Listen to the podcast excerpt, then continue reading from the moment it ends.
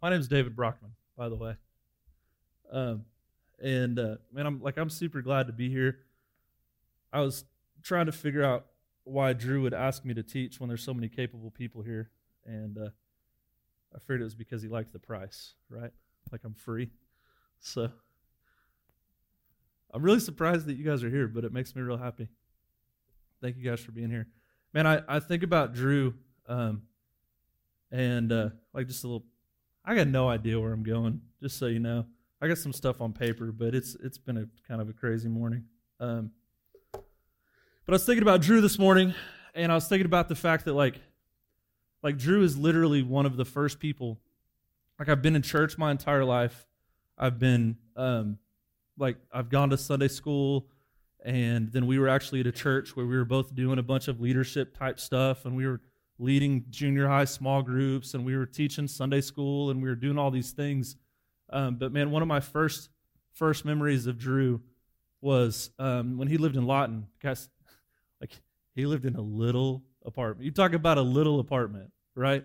Like this apartment, uh, dude, uh, like it was smaller than what our bedrooms are now. Like I'm not. This is not an exaggeration. He lived in this apartment above a garage that like it was smaller than my master bedroom. And I don't live in a big house, okay? It was ridiculous, this place that, that he was living. But one of my first memories of, of being friends with Drew was we were sitting on the living room floor in, in like the middle of this ridiculously small apartment. And like before we had any idea or any language for it, or before we knew what we were doing, like like we were studying the word together. And it's one of the first times, Drew, that I remember like digging into the word with somebody, like outside of a church building, like outside of a Sunday morning, like outside of somewhere where we should have been doing it, right? Like we should have been eating chips and watching football, but like we, we, like we were getting into the word together. And I still remember, do you remember? Do you remember what we were talking about? What was it? Faith, right? And it was the word that says, like a man who, um, like faith without actions is dead, right? And I remember sitting there pondering what it means to have a dead faith. And I remember, like, the Lord gave me an illustration that I've used over and over since then, right? And, we, and like, the Lord's blowing my mind, and like, I'm jumping up and down in his in his in his living room, and I'm like, dude, it's like it's like if you have faith that's dead, it's actually worse than not having any faith, right? Because imagine if you had a dog, and you're like, dude, check out my dog, and you're like petting this dog, the dog's jumping on you. It's cool that you have a dog, right? But as soon as that dog dies, imagine if you're still like, hey, dude, let me show you my dog. Right? People come here like,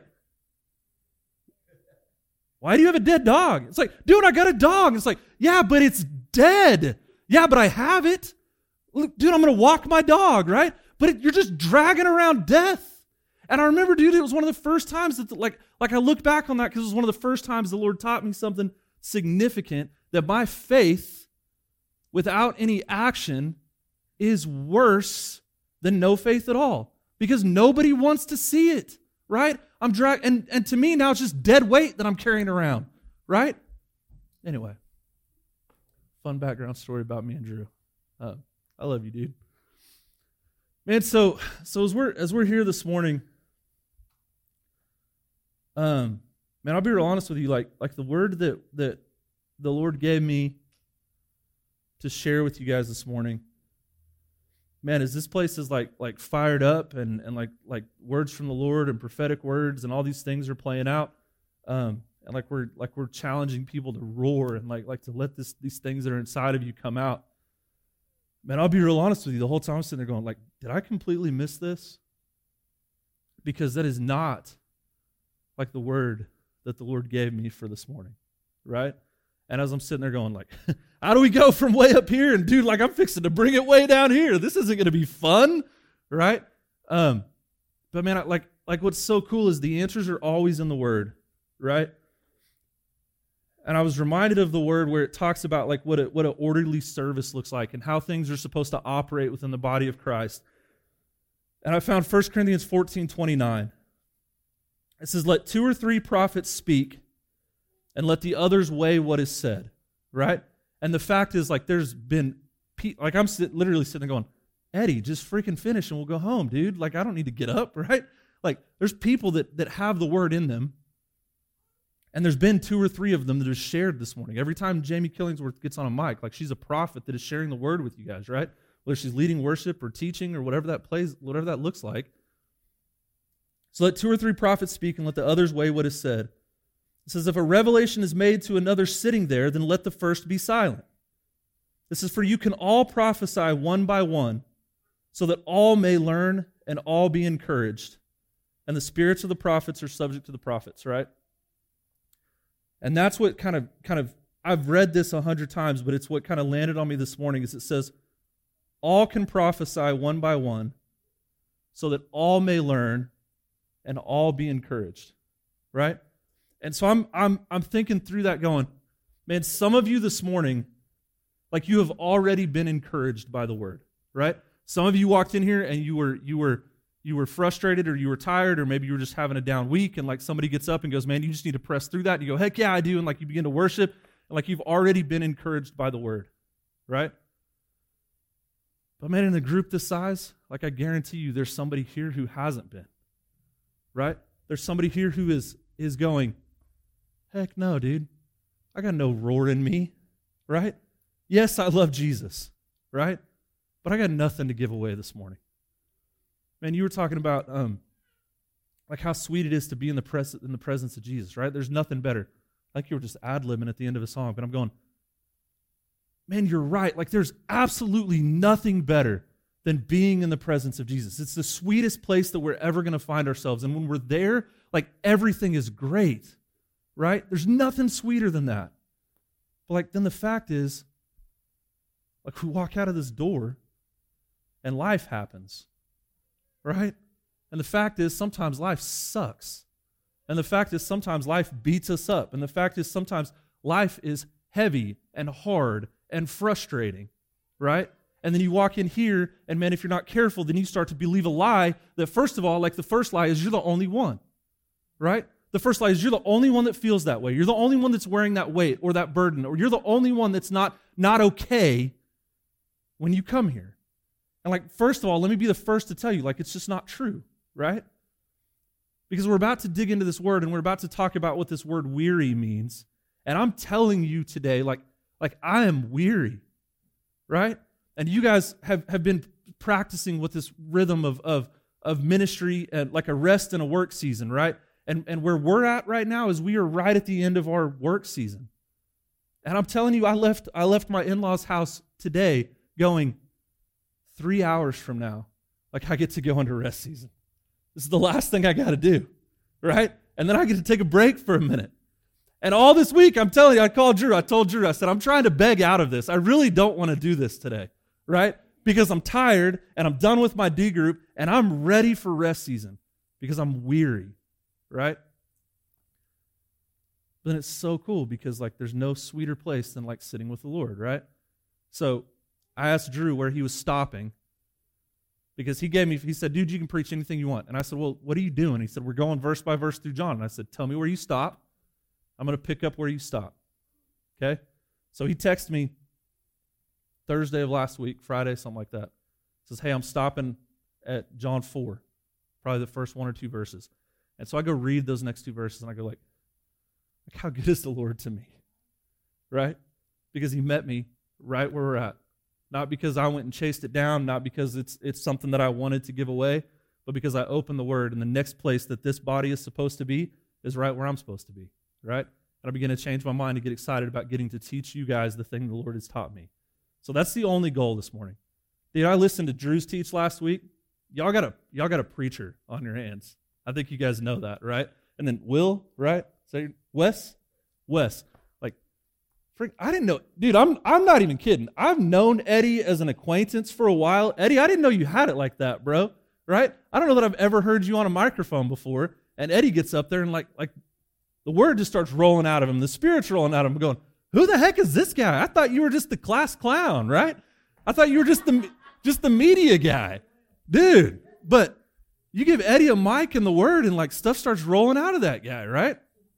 Um. So my goal is just to like like Matthew 28 says to teach others the things the Lord have taught, has taught you, right? And my goal today is not to be a great pe- preacher or a great speaker. It's to hopefully teach you the thing the Lord taught me this week. You guys cool with that? So let's get in the Word. We're going to be in John 4. We're going to start with verses 1 through 6. this is now when Jesus learned that the Pharisees had heard that Jesus was making and baptizing more disciples than John, although Jesus himself did not baptize, but only his disciples. It says, He left Judea and departed again for Galilee, and he had to pass through Samaria. So he came to a town of Samaria called Sychar, near the field that Jacob had given to his son Joseph. Jacob's well was there so Jesus, wearied as he was from his journey, was sitting beside the well, and it was about the sixth hour. And guys, like I'm, I'm being as OHV with you as I know how to be. Like I'm reading that, and at first I'm literally going, "The heck is there?" He's just talking about places Jesus is going. What am I? I'm going, Lord, what am I supposed to do with that? But man, then I like, then I read this word, it says, So Jesus, wearied as he was from his journey, was sitting beside the well, and it was about the sixth hour. So, like, like here's what's cool is if you guys, some of you guys, I know a bunch of you guys have been taught how to eat the word. And man, as I'm sitting with the Lord and I'm going, okay, Lord, like, like what does it actually mean to be wearied, right? Like this is what it means. It says it's exhausting labor it says, labor until worn out, depleted, or exhausted with toil or burdens or grief. Right? So, wearied literally means exhausted labor. And what's cool is, like, in the definition of the word, like, it covers everything. He's going, if you're exhausted because you're working too hard, because you're toiling, right? if you're exhausted because you're burdened with how the heck am I going to pay my bills? How am I going to make these ends meet? How am I going to do this next thing? Or even good, like the Lord's telling me to do this, but I don't know, right? And and then like, and the last one is grief. Like there's lots of things that can cause us to become wearied, right? But in the story, like let's ask the question. So what has caused Jesus to become wearied, right? Like it says it right in the word, it's black and white. This isn't me telling you Jesus got tired, right? This is John telling us like Jesus was wearied in this moment. And the question is, like, what caused it? Why was Jesus weird? This back and forth. Raise your hand. Yell out. I don't care. It's right there in your word, huh? Man, his journey, right? And what was he doing on his journey? Huh? Dude, like he was doing ministry. He was giving his life away. Like he was doing all the cool things that we read about in the Bible and go, man, look all these cool things Jesus did. Like he was traveling from place to place. He was setting people free. He was casting out demons. Like he was doing all these amazing things that we know that Jesus did, right? And mean, like I'm telling you, it doesn't sound like a ton of hope, but like there's so much hope for me when I read that, like, as Jesus was doing these things, he got tired, right? sometimes I get tired. And sometimes I get frustrated. And sometimes I'm giving my life away to these men that I'm discipling. And sometimes they disappoint me. And sometimes they hurt me. And sometimes they cut me in ways that you can't imagine. And sometimes you like you're OHV with these people and they use those things, they throw them right back in your face and they're trying to tear you down. I'm going, like, I am tired, right? But you know what's also true? Like we we define a disciple as someone who eats his word, walks in his ways, and does his works. Right? And I'm here to encourage you that, like, we love to walk in the ways of Jesus and do his works when people are getting healed. We love to walk in the ways of Jesus when people are getting well. We love to walk in the ways of Jesus when we're winning, right? But I'm here to encourage you that you are just as much walking in the ways of Jesus when you are weary. You are just as much walking in the ways of Jesus when people walk away from you because you've given them something hard. Because we see that in the Word where they looked at Jesus and said, Whoa, whoa, whoa, this is a hard teaching. Who can do this? And it says, Many of them walked away that day, right? And then Jesus looked at his 12, he looked at the disciples and went, What about you? You guys gonna leave too? Right? Like I'm telling you, like you are walking in the ways of Jesus just as much when people are, are attacking you and persecuting you and hurting you and letting you down. Can you imagine walking with Peter, guys? Like, he's a hero of the faith. That dude was an idiot, right? Like, that dude was dumb. And then, you're like, you want to keep chasing that down. Like, in the word in Acts, it talks about, like, the, the religious leaders, they called the disciples in front of them. They were asking them questions, right? And it says, it says that they, they made an, an observation that these men were common, uneducated men who had been with Jesus. Okay? You know what the word common means when you chase it down, when you eat that word? You know what it means? Do you know what it means? Dude, it says idiotai. It's the word we get idiot. I'm not making this up, like it's right there. they literally looked at these guys who had been called by Jesus, who had been walking, who had been there at the, at the, at the crucifixion, these men were standing in front of these religious leaders, and the only thing they could say about them is they are idiots, but they've been with Jesus. And I'm here to tell you that is the, like, I see myself in that word more than any other word in the entire Bible. And I'm not just saying that. Like, you know how much freedom there is for me to look at that and go, dude, this is me and it's okay. Right? Like, I'm a common man. I am I am dumb. Okay? I promise you. But I sit with Jesus and he teaches me stuff. And then he lets me teach other people that stuff. And then I get to play in like these people getting well and these people getting free, right? But along the way, it gets weary. So, like journey. Man, another piece of this. Like this starts out with Jesus learning that the Pharisees are talking smack about him, right? Like another thing that causes us to be weary is finding out people are talking about you, right? So the question is what is causing you to become weary? Right? That's even heavier in this moment where if you're in here and like like the Lord is is rocking this place and you're sitting back going, "Man, I got nothing." Right? And you don't have to tell me, but man, I would encourage you if you're taking notes, if you got your phone out, if you like write it down. Like what is the thing that's causing you to become weary, right? Toil, burden, grief. What's the thing? And man, as I'm sitting in this, like, here's what's cool is the best, the best proof text that we have for the word is the word, right? And this is where the Lord begins to connect some super cool dots for me and continues to like, like help me find freedom. Because as I'm reading this and I'm going, man, what good news is it that Jesus was wearied? Because I'm weary, right? That I'm reminded of more word. And I'm reminded of Hebrews 4, verse 15 and 16.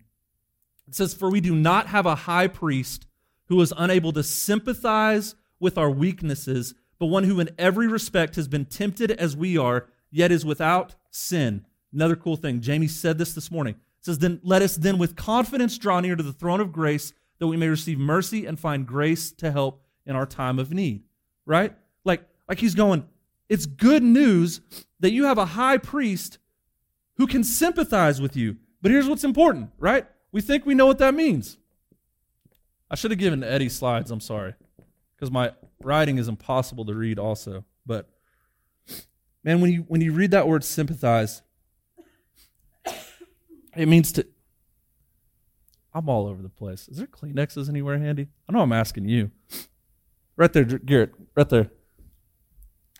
I'm trying to play it cool, but my nose, dude. Arkansas has been messing with me since we got here. Just so you know my eyes like i thought i had pink eye friday night and it was just my allergies. They were like trying to murder me. So, what? Listen, what else are you going to do, right? If you've ever had a mic in your hand, you can try to play it cool. You can try to act like everybody's going to see you wipe your nose. Sorry, guys. Put it right there because I'm going to need it again. I'm telling you. Man, so like, like the word says that he's able to sympathize, right? And sympathize, it says to be affected with the same feeling as another to feel for or to have compassion on. Now, what good news is that to know that, like, like, like Jesus is affected with the same feelings you have.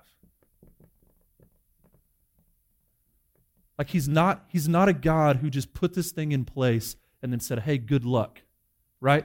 Like the word tells us that he can sympathize. He's affected with the same feeling as another. It says that he feels for. And it says that he has compassion. And that's good news, right? Like it's good news for me to realize that like like the one that I serve, the one that I worship, the one that I give my life to, he understands what I'm going through, right? He's not so distant that he doesn't know who I am. He doesn't see me. He doesn't hear me. And doesn't look at me and go, no, friggin' suck it up, you idiot. Right? Like he looks at me and he goes, man, I know what you're going through. I'm going to meet you right there. Right? Um, and it says he sympathizes in our weakness.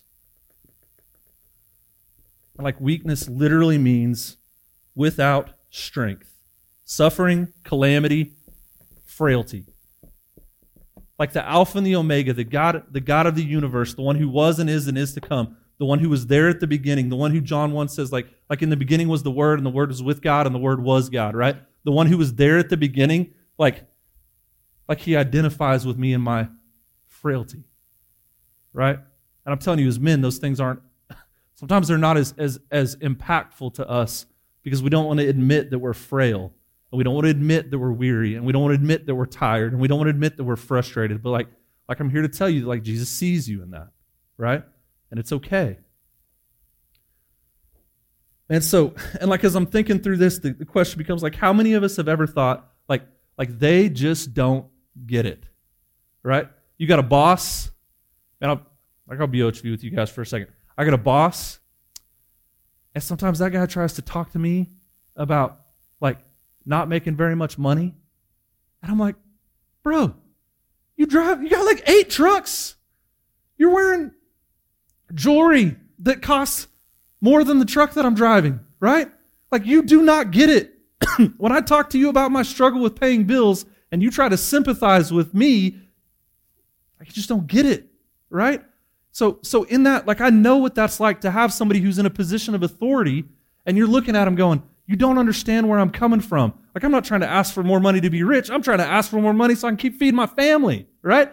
I'm making $2 more than I was two years ago, but gas costs $3 more a gallon. The heck am I supposed to do, boss? And he's like, oh, no, I get it. I'm like, oh, no, you don't, right? So, man, we've had bosses like, like our parents. Sometimes we look at our parents and we go, bro, parents just don't understand, right? They don't get it. Um, man, for like for me, sometimes like it's a cop. You get pulled over and you're like, dude, do you understand why I was speeding? I need to be there and I need to be there fast. You just don't get it. If you got it, you'd let me go, but you don't, so you're gonna write me a ticket, right? I don't know why she's looking at you. I'll ask later. Stephanie's staring at Drew like, there's a story. Ask him. Ma'am, so we've had people in our lives who do not understand. They cannot sympathize with your weakness, right? Um, but Jesus can. And a little bit more real than that, like I've got somebody that I love a lot that I'm trying to figure out how to lay my life down for. And like, like he's a he's a veteran, right? And he's been home for like 15 years. Like he's still not super well. And there's times when he looks at me and he goes, Dude, you don't understand. And like in those moments, I don't. Right? I don't understand. I cannot sympathize with his weakness in all of the things that he's been through. But I know somebody that can. Right? And like I'm trying to point him to the fact that, like, no, I cannot be your Savior, but there's one that can. I cannot make you well, but there's one that can. Like, I do not understand, but there's one that does. And like, if you learn how to talk to him, he'll meet you in this. Right? So, man, as we continue to move on, like John 11, it's the next place that I was reminded of, of like how the word how the how the Lord sympathizes with me. Um, because it's also cool. Like I was having a conversation with Drew this week that like like we don't try to preach to felt needs as much anymore. Like we try to just go through the word because when we try to go, oh well, they need this or they need that. The fact is like we skip hard things, right? And so we've just started trying to roll verse by verse through the word so that we can't skip the things that we don't want to talk about um, and this week is like I'm I'm going like I am I am wearied and I'm like I'm feeling frail at the state of the world that we live in. Um like I'm not trying to, to be a headline guy, but like like when you hear stories about the things that happened in Texas this this past week, and you go, How do I just go back to work? right? How do I sit here at my desk and have these headlines come across and I read these things and I go, oh, that sucks. And then I put my phone down and then I just go back to work, right? Um, my wife and I had a conversation about like, I'm driving home from work that day and I told her, I said, like, I think we, owe, like, like if we really love people, whether I know them or not, like if I love people, like I think I owe it to them to feel this a little bit, right? like whether they know I do or not, it may not ever matter, but like I owe it to them to not just ignore the fact like their babies got killed this week. Right? And and it's crazy because the Lord always meets me in these things because sometimes I don't need to know that there's an answer. I just need to know that you understand. Like some even in fights with my wife sometimes I'm going, I know i I think I'm wrong even, right? I'm even I'm I'm I'm wrong. But I need you to understand where I'm coming from. I need you to understand why I was wrong. Um, like those things matter to me. So sometimes it's not about like asking Jesus a question and getting an answer, but sometimes there's a ton of peace in knowing that Jesus understands, right? And as I'm thinking through this idea of Jesus being with me and sympathizing and understanding my weakness, like I'm reminded of another scripture, and it's John 11. And we're just going to read verse 32 through 36. And it says, Now when Mary came to where Jesus was and saw him, am I doing that? Class Clown Eddie.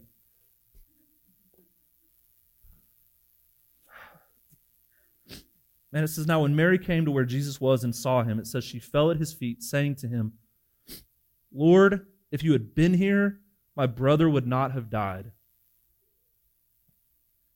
man, and this is something the Lord wrecked me with a couple years ago. And like, like the fact is, we all carry around our own, like, if you had been here, right?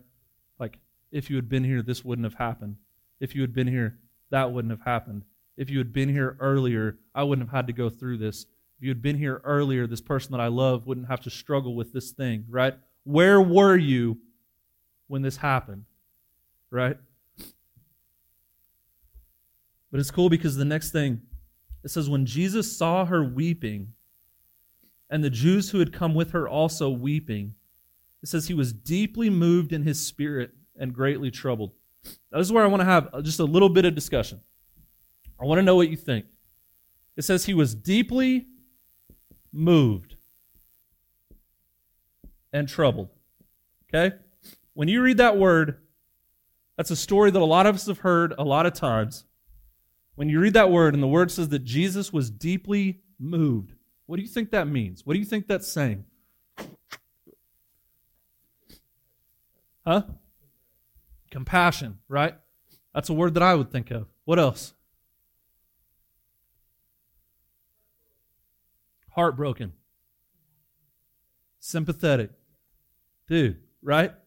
Those are all the words that I thought this meant too. Okay? and then I go eat it. What'd you say? Listen, check this out.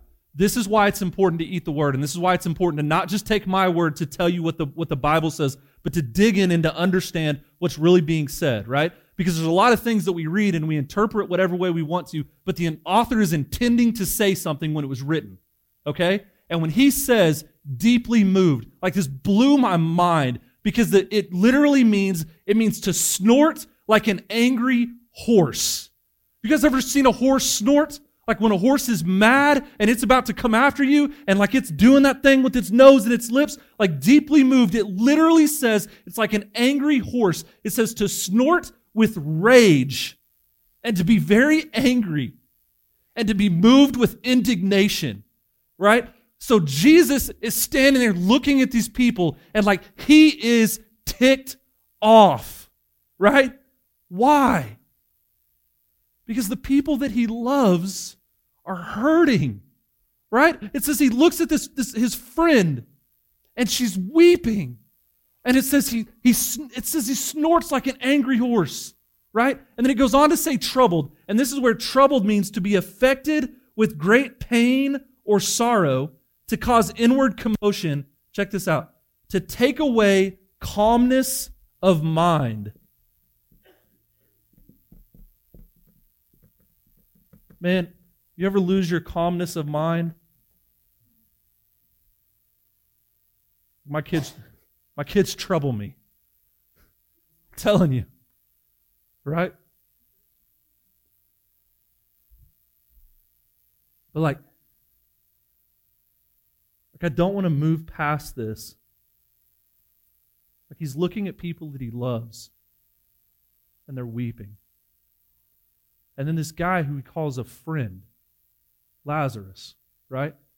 Like that dude is in the grave. He died, right? And when I'm sitting this week going, I'm ticked off and I don't know what to do, right? I am frustrated at all the tension and all the fighting and all the crap and all the things. And I'm frustrated that I can't get on Facebook. And I'm disappointed with people that I know that love the Lord and the way that they respond to some of these things. And I'm like this tension and this turmoil begins to rise up inside of me. And sometimes I just want to like like snort like an angry horse, right? Like sometimes I'm ticked off at all these things that I see in the world. And there is a ton of peace and hope that comes with going, like Jesus was too, right? Because here's the thing Jesus was there at the beginning. This is not the way that it was supposed to be. So Jesus is walking on earth fully man, and his friend is dead, and his other friends are hurting, and he's going, This ticks me off because this was not the plan. Right? And so I'm here to tell you that, like, the things that you see that are broken, you are right. You are correct. It is not how it was supposed to be. Death is not supposed to be a thing. Hurt and pain and tears and kids getting shot in schools, like it's not something that we're supposed to be okay with, but it's something we have to understand is not going to change this side of heaven. It was not supposed to be this way, but we broke it. And I'm telling you, it ticked Jesus off because this world that he created was messed up, right? But like, he knows he's going to fix it, right? So in the short term, he gets to walk over. Like, he knows what's about to happen. Like, he tells Mary later, Did I not tell you that if you believed, you'd see something really cool? Like, he knows what he's about to do, but he still feels all of these things because you have a high priest who sympathizes with your weakness, right? And man, I'm telling you, we know what's to come. We've read Revelations, we know who wins, right? But it's okay to be weary. It's okay to be troubled, and it's okay to be deeply moved, right? Because you're walking in the ways of Jesus. So, now that we see, like through the word, like Jesus knows and understands and sympathizes with us right where we're at. Right? Not only when we're well, not only when we're praising, not only when we're on the vine, not only when we're sitting with Him, but like like it's why David is one of my favorite people in the Bible because like you read through the Psalms and literally it's like like one minute David is like, "Jesus, you're all I need. God, you're the best thing that's ever happened to me." And the next thing he's like, "God, why have you forsaken me? Where'd you go? Why the heck did you leave me here?" Right? We see that play out over and over in the life of David. But the observation is David was super honest with the Lord. Right? He never tried to hide what was going on in him. And like the word described him as a man after God's own heart because he never put on a face and walked into church and acted like everything was okay when it really wasn't. Right? So, what do we do once we realize that, like, Jesus sympathizes with us? Like, let's go back to John 4 where we started, right? Like, the word tells us that Jesus is weary and tired from his toil and his work and his journey, where does he find himself? Where does he go? Like it says, wearied as he was from his journey, he was sitting by the well.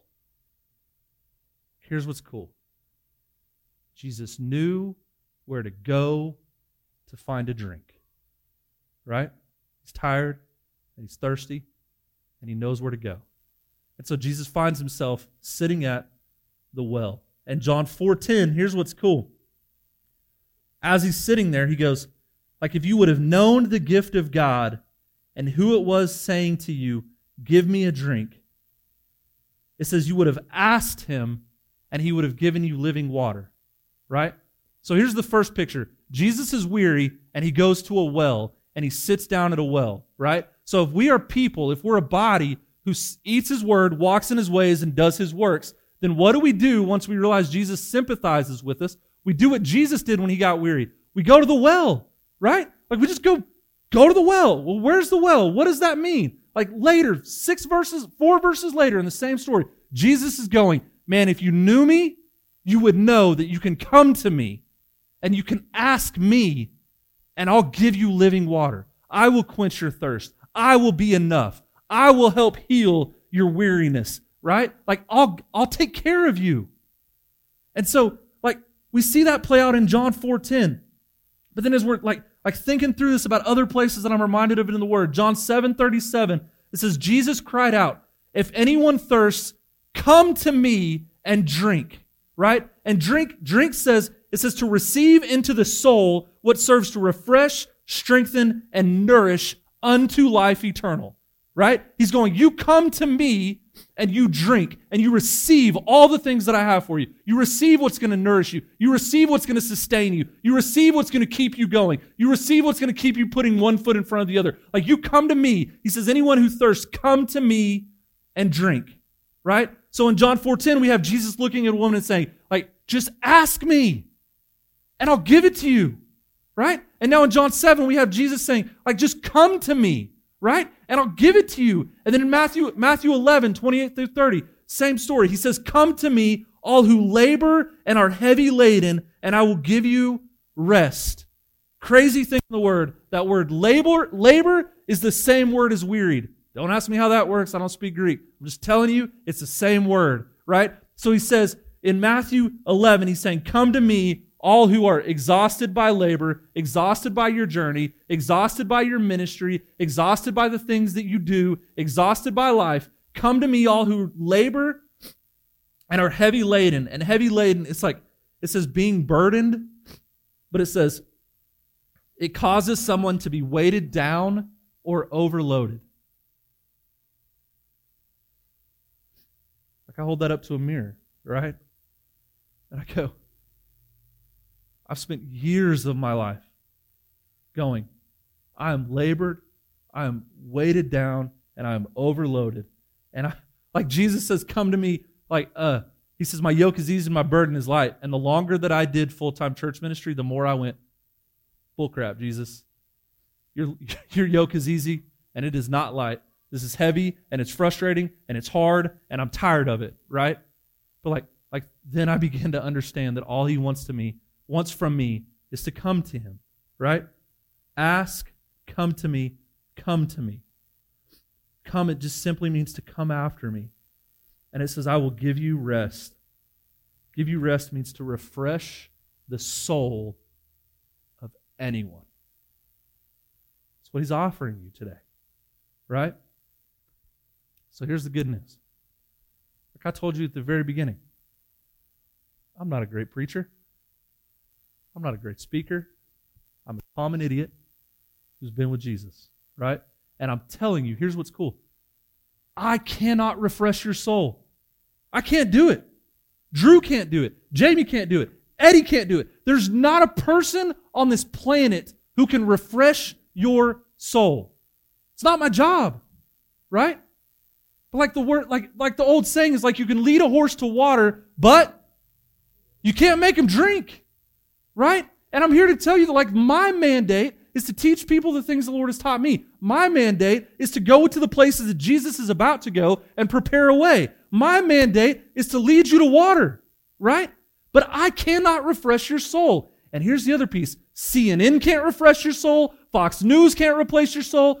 Uh, drinking, drugs, anything that this world has to offer, it cannot refresh your soul the way that Jesus wants it to be refreshed. It's a band aid right? And it holds you over for a minute, but then at some point, like it's not enough anymore, right? There's only one place, there's only one thing where you can find rest for your weariness, and it's Jesus saying, Come to the well of living water and drink. All you who are weary and heavy laden, come to me and drink, right? Now, here's what's cool about this I don't care if you're here today and you have no relationship with Jesus.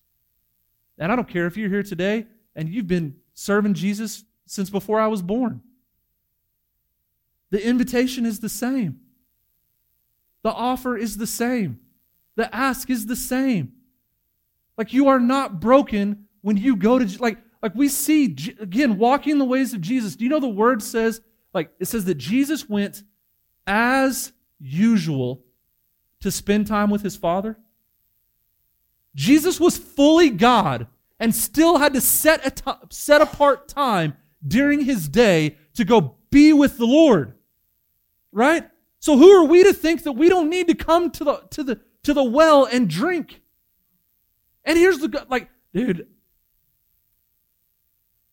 and I'm here to tell you too, this is not enough. All the way from the Old Testament through the New Testament, the, the, the picture is daily bread. The picture is daily bread, not weekly bread, not enough bread to gather it all together and to come sliding into church next week, right? To come here and I'm going to get a big drink. Like I'm going to fill my belly up with water. And like Jesus says, I'm the bread of life. So I'm going to show up on Sunday morning and I'm going to put everything that I can in me, right? And then I'm not going to get hungry all week. And then I'm going to, like, I'm going to go struggle all week and I'm going to show back up on Sunday and I'm going to get fed again, right? You understand that is not the, that's not the rhythm that we're supposed to live in. Like from the very beginning, when God said, I'm going to give you daily manna, He gave him enough for how long? One day, right? And then what happened if they took too much? Like it got rotten. And I'm telling you, that was language for how I used to live my life because I answered altar call after altar call after altar call on Wednesday night, right? And I would show up at youth service and I would weep and I would cry and I would worship and the Lord would wreck me. And I'd be like, oh man, I'm so good. And then Thursday I would wake up and I'd be like, oh man, that was pretty good. And then by Friday night, my friends would be like, hey, you want to come hang out with me? And I'm like, dude, that was probably just emotion. I'm not even sure God's real. This sounds like a whole lot more fun to go do what I want to do on Friday night, right? And it, like the, it wasn't enough to sustain me because I did not know how to go to the living water and drink on my own, right? But here's the good news we can practice, right? So, like, I can't refresh your soul. Nothing this world has to offer can refresh your soul. But Jesus can. And he's here today offering the same thing. Like, come to me and drink, right? And James 1.22 says this. It says, "But be doers of the weir- of the word, and not hearers only, deceiving yourselves."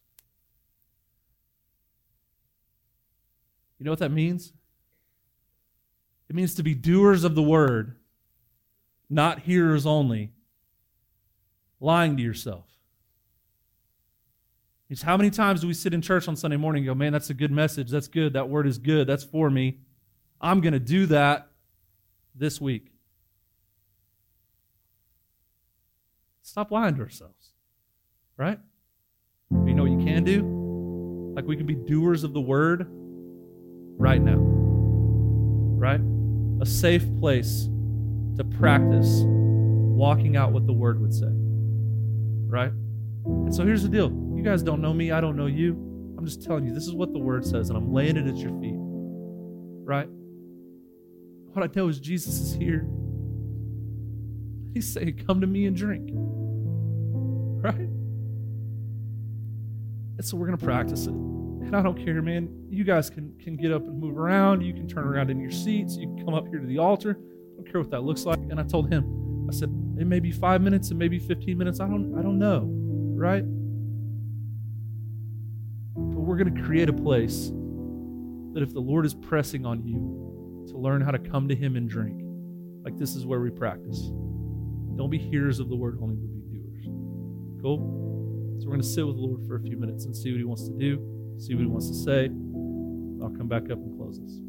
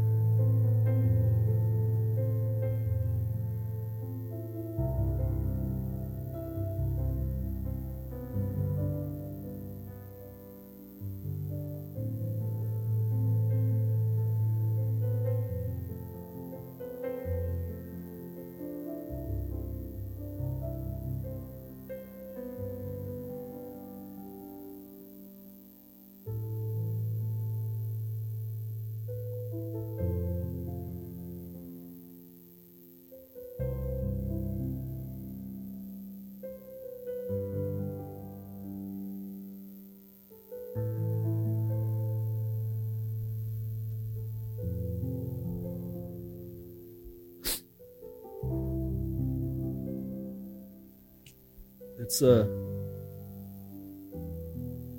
it's one of my favorite things about the Lord. It's how He doesn't speak to all of us the same way, right? Like He finds different ways to like to meet us and to speak to us in a way that's like super personal to us. Um, things that like like sometimes you're like, man, the Lord just told me something, or just just just confirmed something, or just showed me something like, I can't even tell you about it because you won't understand. You're going to laugh at me and think I'm weird, right? like, like I'm telling you that to tell you that, like, the, the word says,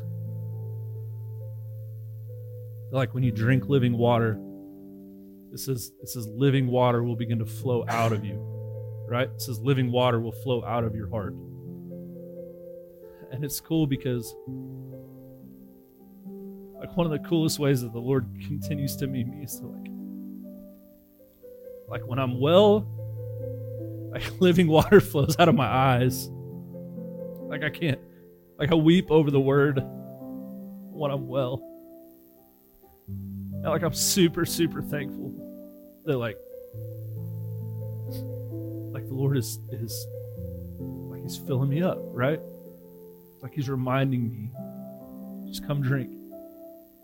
It's good news for me. And I hope, like, I really hope it's good news for you. All right. Uh, man, worship team, you guys come come ahead this way. Actually, I don't even know. Do you guys close in worship? You want to do a song? You want to be done? All right. What's okay? You didn't give me. It a yes or no question. You said it's okay. Okay. Um. Man, so as they come, like just closing in the fact that there's no hope in me, there's no hope in Drew, there's no hope in people, right? Like Jesus, Jesus understands, and He hears you, and He sees you, and like He will restore your soul if you let Him. Cool. All right, let's worship.